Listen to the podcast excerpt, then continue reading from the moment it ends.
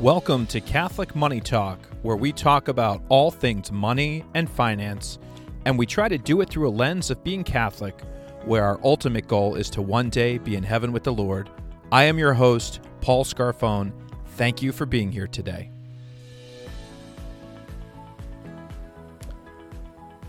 So happy Thanksgiving. I hope you and your family had a wonderful Thanksgiving. Today I want to talk about experiencing God's blessings. But before we do that, Let's say a prayer. In the name of the Father, and of the Son, and of the Holy Spirit, amen. Heavenly Father, we thank you for this day. We ask you for all the grace and wisdom that we need to face the challenges or the circumstances that we find ourselves in. We know that you love us and that you have a great plan for us. Allow us to yield to your Holy Spirit. We ask this all in Jesus' name. Amen. In the name of the Father, and of the Son, and of the Holy Spirit. Amen. At Thanksgiving, it's always a great time to spend some time praying and reflecting on those things that the Lord has done for us and through us and in us during the past year. Humility is one of those things, it's a virtue that's required to have gratitude. And if we think, because if we think we're the source of the good in our life, we're we're not going to be happy. We're going to be kind of miserable and always feel like we need more.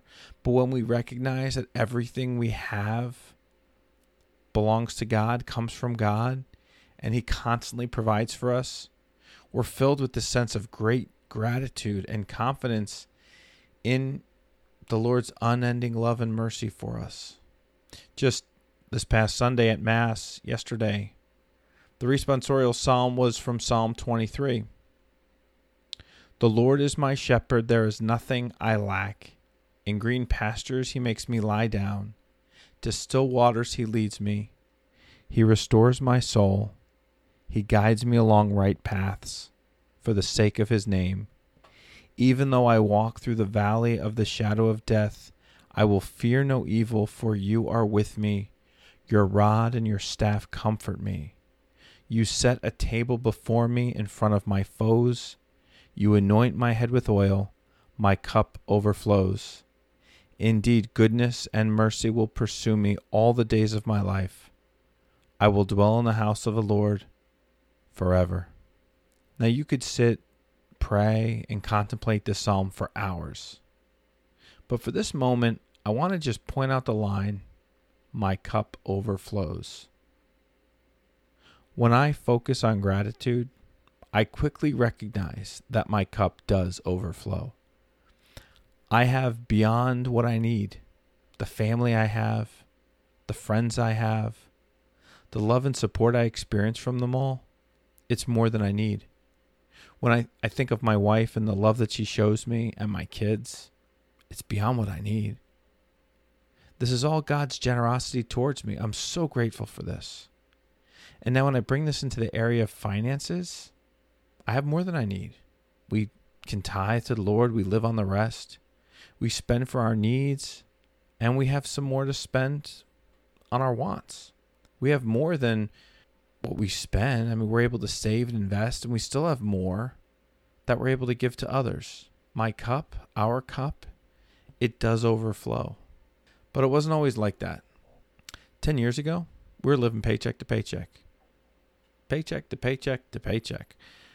My wife, she was a full time mom at home raising our it was four kids at the time. I was working at the bank making about $110,000 per year.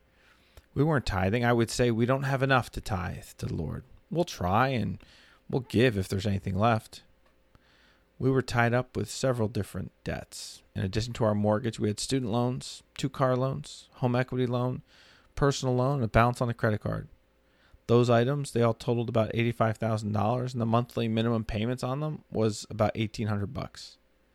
We didn't have anything to save or invest. We didn't have anything to give. I did not feel like my cup overflowed. See, 10 years before that, we were making about 40,000 a year.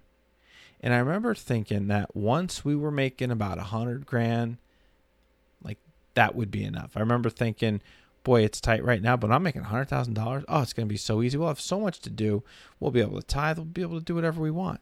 But we got there. We were making over 100,000 and we didn't we didn't have enough to tithe, give, save and invest, or at least I thought we hadn't. you know, we had gotten to that number income wise, but financially we were tighter than we were. We were definitely further away from experiencing our cup overflow. And then it was at this point, again, 10 years ago, we started to seek wisdom and learn how to be good stewards of what the Lord's given us. We started to budget. We learned how to budget. We first had to tithe, then we would live off 90% that we got to keep. First, we budgeted our needs. Then we added our liabilities, the $1,800 a month and those several different debts we had. And then if there was anything else, we would budget some wants, but there weren't many wants that would make the budget. I remember looking at the $1,800 a month in monthly debt payments and thought that, man, once that debt was gone, that's 1800 more a month we could put towards anything we wanted to, like wants, saving, investing, and even additional giving. And after a few long years, we were able to pay off the debt. Over those years, as we're budgeting and paying off debt and really limiting what wants we spent anything on, income went up. My wife started working. I got some, you know, small increases here and there at the bank. And we started making decisions prayerfully, and that was the key. See, we started to feel that feeling of our cup overflowing, and it felt great. But we needed to make financial decisions that would keep our cup the right size, that it would continue to overflow, that we'd be able to continue to experience that overflow. And initially I thought, I thought, wow, would you look at that? We started to tithe and the Lord started to bless us. And then I felt the Lord say, No, you you're an idiot. I've been blessing you the whole time. How did you go from 40,000 a year to over 100,000 a year? It was me. And it was the Lord. See, what I realized was that we just hadn't put ourselves in a place to experience those blessings. We hadn't put ourselves in a place, mostly by our decisions, to experience a cup overflowing. We had made too big of a cup. See, we thought everything we had came from us. We thought that so much so that we would only give to the Lord if there was anything left from our money. I'm doing air quotes here our money. When we start looking at the money like it's the Lord's, because it is, 100% of it's the Lord's, not 10%, 100% is His. Once we started looking at the money like that, it gave us the right perspective. We learned how to determine the size of our cup so that we could experience that overflow that the Lord is constantly providing to us, the overflow that we hear about in Psalm 23. Most people think they're limited by their income. I, and I hear things like this all the time. And these this was us, right? So I, I know these things. I know what it feels like to say these things, but I hear these things all the time. I'll start to budget when we have enough money to budget. I'll start to give when I have more to give. It's much easier to budget once the debt's all gone. Once I have enough money, I'll start to pay off the debt. When I have extra money, I'll start to give. I remember I had a client once and I was meeting with him and his wife. It was just our first initial session. And I asked him, I asked them, both of them, what was your goal? What did they hope to achieve from coaching? And part of the goal was to be able to find money in the budget to set aside for things like retirement or saving for to buy a home. But the big goal, I remember the husband, he's, he just, he said he wanted to make enough money that they didn't need the budget. Now, she was a stay at home mom. He was already making about $400,000 a year, and they were paycheck to paycheck. And he wanted to make enough money that he would never need to budget. And I remember thinking in the moment, you do. Most people would consider making 400,000 a year to be so much you wouldn't need to budget. The biggest challenge was that they didn't want to have to tell themselves no. And that's where most of us are. Right? Like you have to budget at any level of income because whenever you get to a different level of income, you, you look at your lifestyle, you look at the options in front of you, they're all bigger, right? Your cup will just keep growing. And then you don't experience overflow. And it's it's not because the Lord wasn't pouring out his blessings. It was because their their cup was too big. And most of us, I mean I did, we forget that we actually control the size of our cup.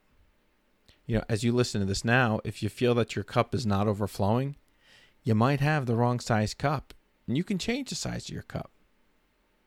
If you wait until you have more income to start tithing, you'll never have enough to tithe. If you wait until you have more income to start budgeting, you'll never start budgeting. If you wait until you have more income before you start savings, you'll never start savings. You just need to start. Change the size of your cup. And sometimes we might feel trapped by past poor decisions. Those could be student loans. Maybe we bought too much of a house. Maybe we've got car loans. They're not easily changed. You can't just hit undo on them. So we need to lay out a plan. We need to figure out a way to get rid of them. You're going to have to tell yourself no in areas of wants. That's just plain simple. You, you'll want something, maybe if you're married, you and your spouse, you want something, you're just going to have to tell yourself no. Not if you want to create space for overflow. To create space in the d- budget, maybe you got to attack the debt. You might even need to change how you tackle some of your needs. Like, th- I think of grocery shopping. Maybe you need to start to coupon or shop at a cheaper store, buy generic to save money in groceries. And this is just to create more extra money to throw out the debt but you need to start today. I was talking to a friend just last week, and he reminded me of that old saying, right? The best time to plant a tree, to plant a seed to grow a tree, it's 20 years ago. The second best time, it's today, right now. Don't worry about what the people around you are doing. And so many times that's what happens. Sometimes we might think others, you know, we think we want to have the life they're living. Maybe maybe they're a wreck and we don't get to see their pain and chaos. Or maybe Maybe they are well put together, being great stores of what the Lord's blessed them with. We don't see them saying no, right? All we, all we feel like is we see them saying yes, but we don't see them no. We don't know what they're saying no to. We might not see the no's that they've had to say, right? And they might have put in the time to say no to get them to a spot where they can start saying yes, right? And saying no in key areas of decision creates space in our lifestyle. They cre- create space where we can enjoy that constant experience of overflowing. So we're there. You know, over the past 10 years, we didn't borrow money to buy a car. We paid cash. We don't have a car payment. We might not drive the nicest car in the neighborhood, but it's paid for. We bought a home where the 15 year mortgage payment wasn't more than 25% of our monthly take home pay. That creates a lot of room in the budget, right? It makes plenty of space to overflow. Yeah, we don't have the nicest house or the biggest yard, but what we have is all we need and then some. And we have overflow. We can use that overflow to give thanks to the Lord and to bless others. So this year, I'm grateful to the Lord.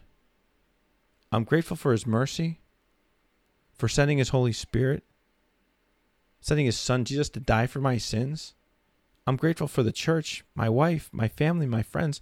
I'm grateful that He constantly overflows my cup. I am grateful for His constant faithfulness to me. I pray that all of us can experience the great gratitude for all that the Lord has done and is, and is doing in our lives. I hope this has been helpful. Thank you for joining me today. God bless.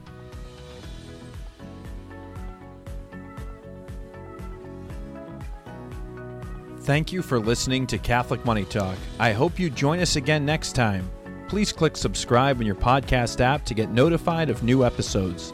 God bless you and have a great day.